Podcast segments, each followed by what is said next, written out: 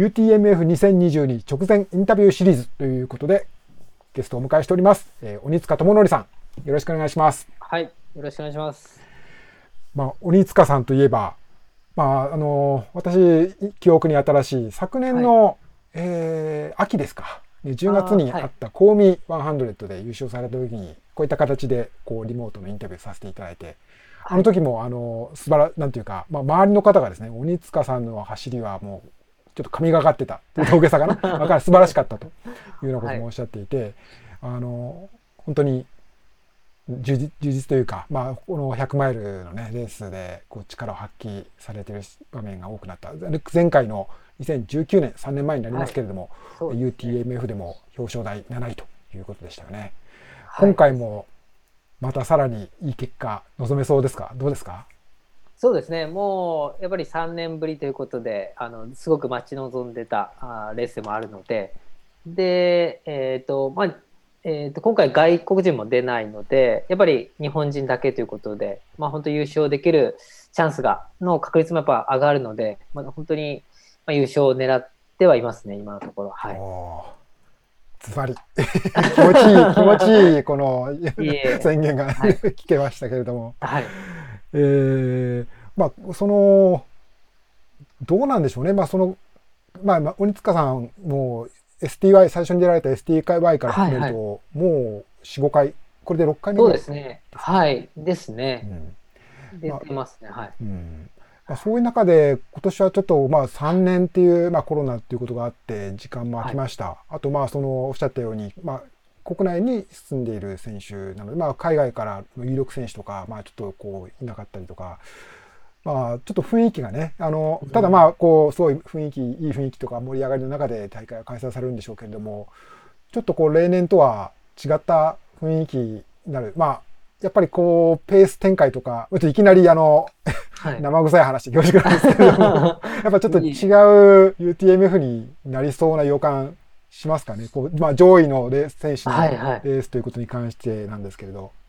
そうですね、どうなんですかね。やっぱりこうエントリーリスト見ても、すごい有力どころもたくさん集まってますし、やっぱり本当3年ぶりということで、みんなこのレースに合わせてきてるのかなとは思ってるんですけども、やっぱりまあ、その中でも自分はもう本当自分のペースを貫くっていうのを大事にしてるので、あんまりこう周りの雰囲気っていうのは、まあ、気にならないのかなとは思ってますけどね。うん、確か前回2019年に7位に入られた時お話しした時も、はい、なんかそういうようなこう、ね、あの自分の走りというか、まあ、はい、っていうのが成功の鍵だったという話を伺った思い出しましたけれども、はい、うん、ただあの時もこだから前半はあ決してこう前を急がないというか、うん、うですね、20番手ぐらいとかだったのかな,、はい、なんかそうそういうようなところでこうまあ自自制じゃない、まあ、自分のペースをキープして、はい、でまあ後半こう徐々にこう他の選手が遅れてくる、そうですね。上がってくるっていう展開ですよね。はい、ですね。じゃあもうそういったまあ成功パターンというのか、まあいい走りをこう、はい、こう自分の自分のいい走りっていうのができるこうパターンが身についてきたっていうことですかね。まあ本当ここ何回か100マイル走るようになって、やっぱりこう、自分のペースを刻むことが一番、えー、まあ実績にもつながってるっていうか、まあ、リザルトも見てもそういう、まあ、自分のペースつな抜いた時ほど、まあ、いい結果出てるので、うん、まあそのこの前の公務もそうですし、まあ、あの時も本当自分のペースを刻むっていうのをずっと頭に置いて走ってたので、まあ、今回もそういう展開でこう、まあ、周りに流されずに、まあ、自分のペースを刻んでいこうかなとは思ってます。はい。まあ、ただこう、まあ、自重というかまあ、あんまり上手すぎるとですね、こう、前ともやっぱ優勝したいので、あまり前との差も広がりすぎると結構、なかなか詰まっていかないのかなと思ってるので、まあ、ある程度こう、前の位置も気にしつつも、まあ、自分のペースを貫きたいなとは思ってます、その辺の、まあ、見極めどころが 鍵になるんですかね。はい、みんなそこは、どの辺にこう、周りの様子を見ながらとか、うん、まあ、うん、まあ、ちょっとね、当日どんな展開になるか。そうですね、ね本当、はい。鬼塚さん、あるいは他の選手の皆さんがどんなことを考えながら今走ってるのかなとかって、うん、私としてはそこを想像というか、まあ表情を見てというか、まあでも自分も本当それ楽しみですね、うん本当。はい。うんどんな展開になるのかっていう。鬼塚さんに限らずみんなそうだと思うんですけれどもこのウルトラトレイルマウント富士、まあ、大きな目標としてきたレースしてるレースだと思います。ただまあその3年2回にわたって直前まで開催できそうと。というところまで来て、まああ残念ながらできないということが続きましたよね。まあ、そういうのってやっぱり、まあ、ととりわけ、まあ、みんなにとって残念ですけれどもこう日々こう目標を掲げて鍛錬してというか トレーニングしてという、多分鬼塚さんはじめこうここでいい結果をこういい走りをしたいと思ってらっしゃる方にとっては、結構ねこうもこうモチベーションが大きくこう下がったりとかそうですね。いうことあったろうなと思うんですけれども、3年経ってやや開催できるとやっぱまどうでしょうそういう苦しかったことからこの 楽しみな大会を迎えられるっていう喜びもひとしおっていうのはあるんでしょうかね。そうですね。本当にこう、やっぱり100マイル出場するまでの結構準備っていうのはやっぱ大変なので、うん。まあ、それ積み上げてやっぱり直前というか、また中止ってなるとなかなかモチベーションを維持するのがまあ大変だったし、まあ、年齢的にももう今42なんですけども、やっぱ40歳、41歳って、やっぱり自分の中でもあの一番こう乗ってくる年齢でもあるので、やっぱそういう時に、やっぱこう、こう発表する場がなくなるっていうのはやっぱちょっと、あの、なかなかそこが辛いとこではあったんですけど、まあその分、こうしっかり自分の中でトレーニングをこう見直して、あの、まあ組み立てることができて、まあ講義とかの結果にもつながったので、まあその辺の期間の準備期間っていうのは、まあ、えーまあ、いい期間でもあったのかなと思ってますね。今となったらですね。けど例えば、まあ、あの鬼塚さんの場合はこうまあ 何度もあれ、えーかつてはこう実業団の、まあはい。あいわばまあプロのアスリートとしてこう活躍されてきたっていうこともあって、まあ、例えば世界選手権とかそういうものでの、ね本当にもうトップトップのこうしことも経験してらっしゃる。はい、そういう時からするとやっぱりこの同じ走るっていうことあと大きな目標を目指してるっていう意味でも、まあ、今42歳になってはい。こう、まあ、ちょっと違う分野で走ってらっしゃるこうトレイルランニングっていうところでまたちょっと違う形でこう夢というのか、まあ、自分のこう走りを求めてらっしゃると思うんですけれども気持ちの整理の仕方とかやっぱなんか変わって全然若い頃とは違うとかっていうことあるんですかね？そうですね。やっぱりこう陸上競技やってきた時とは、やっぱり全然違いますね。あの時は、あの、なんていうかな、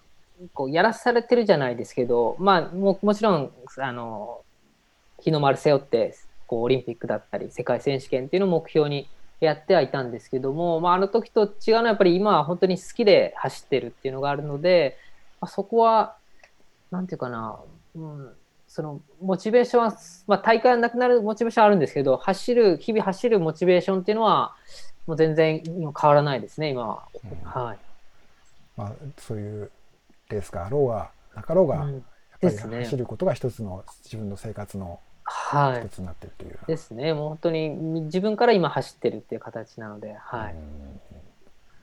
そうですね。うんあのー